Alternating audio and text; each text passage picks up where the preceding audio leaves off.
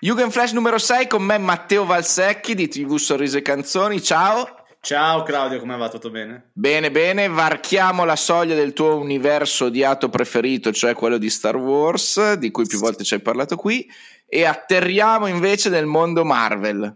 Che invece è un altro mondo che io amo alla follia e in cui, diciamo, gli errori sono stati un po' meno rispetto a quelli fatti nel mondo di Star Wars. Qui hanno preso un personaggio le cui storie erano per i lettori italiani un'aggiuntina al Punitore, ne hanno fatto una serie dedicata esclusivamente a lui, Moon Knight. Esatto, Moon Knight, diciamo un personaggio che per molti di noi era abbastanza ignoto, che non avevamo visto neanche tangenzialmente nella prima, diciamo, nel primo blocco del Marvel Cinematic Universe, e che è arrivato, ci è piovuto un po' così in testa mm. all'improvviso. Beh, io uh, sono uno di quelli che quando l'ha visto ho detto: ma chi è Moon Knight? Eh beh, io, io pure, io pure. uh, però devo dire che ancora una volta uh, gli sceneggiatori Marvel hanno fatto un lavoro fantastico. Devo dire che i successi sono molto di più degli scivoloni.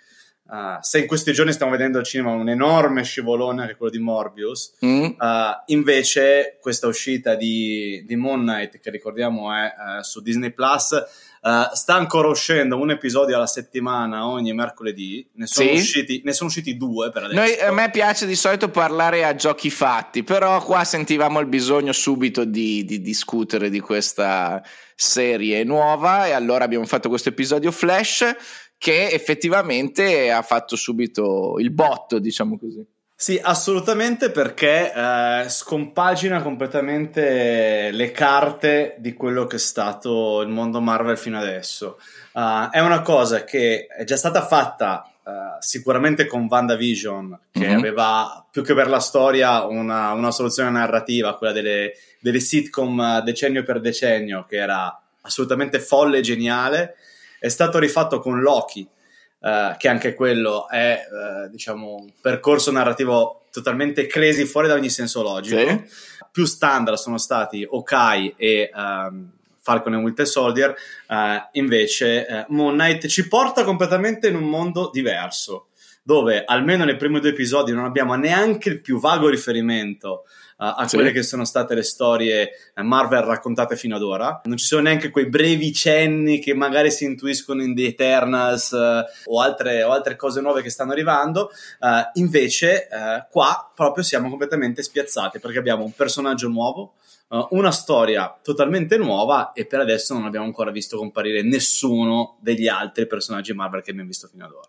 Allora, a me piace di solito fare il giochino del eh, la Marvel ha preso quel riferimento, quel film quel, e ne ha fatto la versione a supereroi, no? Stavolta a me è venuto in mente un po' La Mummia, al sì. di là del fatto che de, dico esteticamente, ma anche un po' i toni, no? Mi ricordano un po' quel genere lì, e parliamo di lui, Oscar Isaac, che grande attore, e qua mostra tutta la sua bravura. A me ha fatto pensare al Bruce Campbell dell'Armata delle Tenebre. Beh, beh, questo... esagerato. Questo no, no, no, no, no, questo, questo c'è, anche se Oscar Isaac, diciamo, ha una doppia valenza. Mm-hmm. Adesso, facendo un minimo di, di, uh, di spoiler per spiegare quello che ho appena detto. La mummia perché? Perché uh, ci sono di mezzo delle divinità egizie. Sì. E Bruce Campbell perché? Perché il personaggio interpretato da Oscar Isaac, Stephen Grant, è da un lato un goffo Bruce Campbell dell'Armata delle Tenebre, dall'altro invece è un uh, Bruce Willis in Die Hard. Sì. Spieghiamo, il, pers- il suo personaggio è affretto da un disturbo dissociativo dell'identità, mm-hmm. per cui ha due personalità che coesistono contemporaneamente, quella diciamo bonaria, un po' impacciata, che è Bruce Campbell e si chiama Stephen Grant, e poi invece quella di un mercenario che si chiama Mark Spector. Inizialmente non si capisce nulla di questa cosa, fatto salvo appunto che un po' di uh, leaks sulla trama erano uh, uscite appena prima della, della pubblicazione del primo episodio.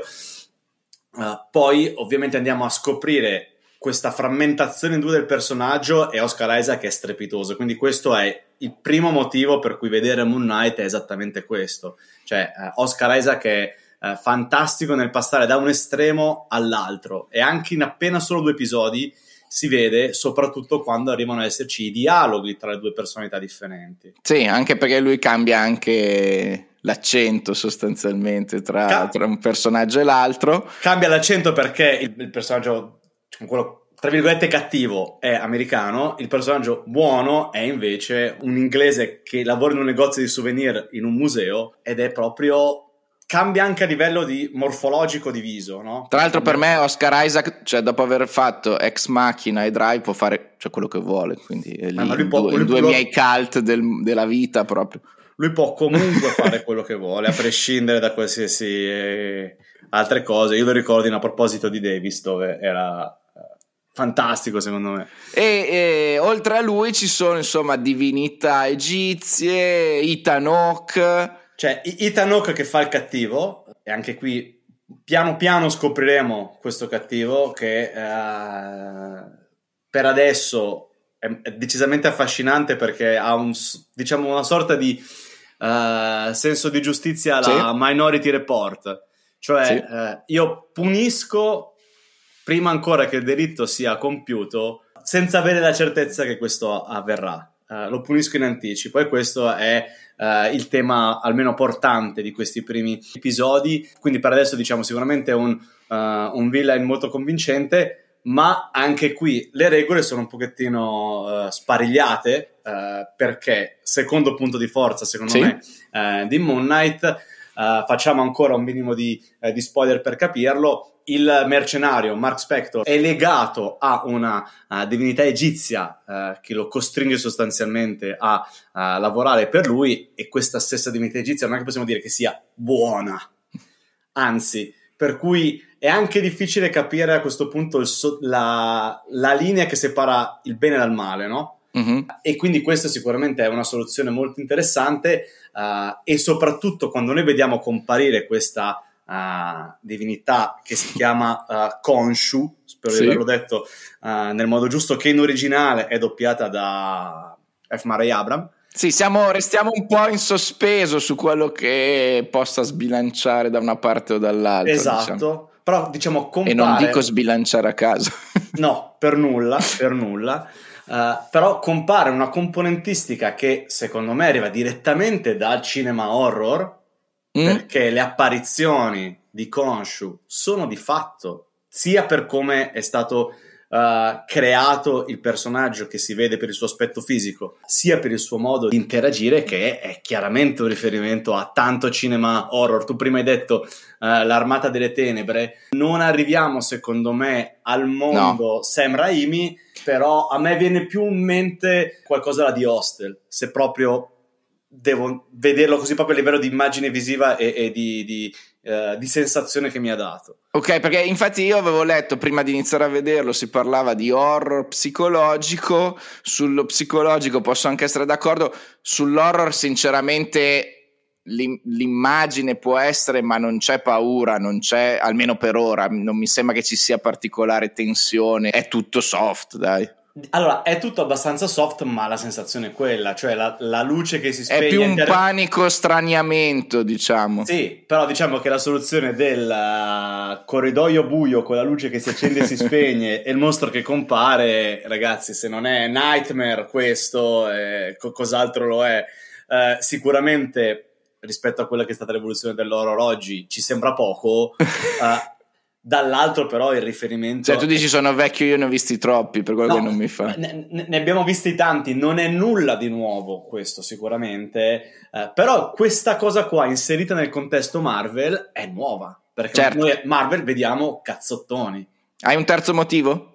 Eh, il terzo motivo è Il, il come è girato per adesso. Mm-hmm. In certi momenti a me è sembrato vedere un film di Martin Scorsese da come è girato. Mm. Ci sono delle inquadrature uh, chiaramente di, diciamo che sono stato un marchio di fabbrica di, di, di, di Scorsese, una su tutte la vedete, è uh, un ingresso di uh, Stephen Grant all'interno del museo con la telecamera che si ribalta, e per sì. cui noi lo vediamo entrare dritto, e quando è dentro lo vediamo al contrario, sia coi piedi sul soffitto, che è tale quale eh, cento scene viste nei film di Martin Scorsese.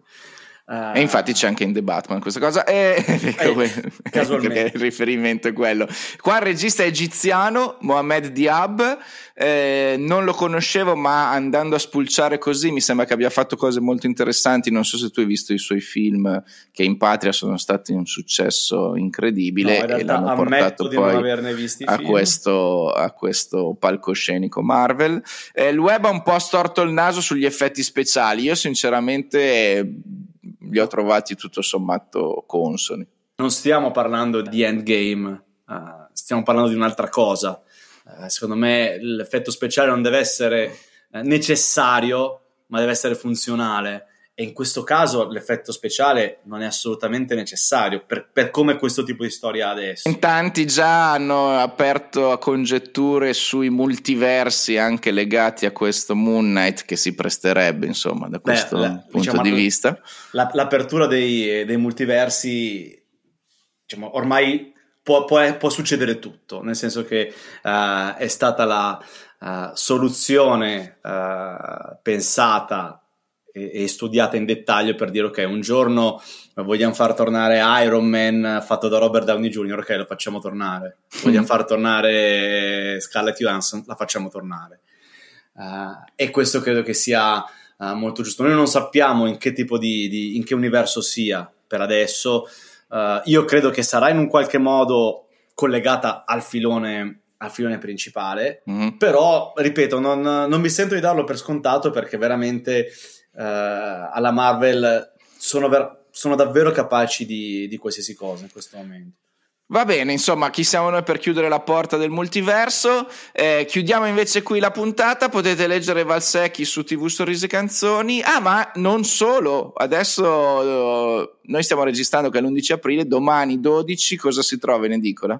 Domani in edicola si trova Streaming, che è il primo allegato di Sorrisi e Canzoni esclusivamente dedicato al mondo streaming, quindi serie ma anche film o, o show alla LOL per intenderci, con dentro uh, centocinquanta, anzi anche di più mm. di centocinquanta consigli su cosa vedere, accompagnati ciascuno da un servizio di approfondimento. E tra l'altro in questo primo numero c'è proprio una sezione dedicata ai supereroi, che si apre partendo ovviamente da Moon Knight. Quindi con la S di streaming. Con la S di streaming. Va bene, perfetto. Andate in edicola, perché è sempre bello andare in edicola comunque, anche nel duemilaventidue. Entri, guardi, senti il profumo della carta. Sì, esatto. Tra l'altro invece vicino a casa mia ha aperto un'edicola, uh. che credo faccia parte di un franchise, dove ti danno anche da mangiare, ma vendono anche, che so, i ceci in scatola. E io questa cosa la trovo molto interessante, vado, vado lì a comprarmi dia un giornale dei ceci. Va bene, andiamo a mangiare in edicola.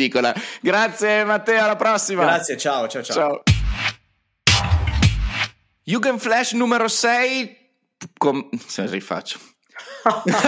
Sono partiti forti.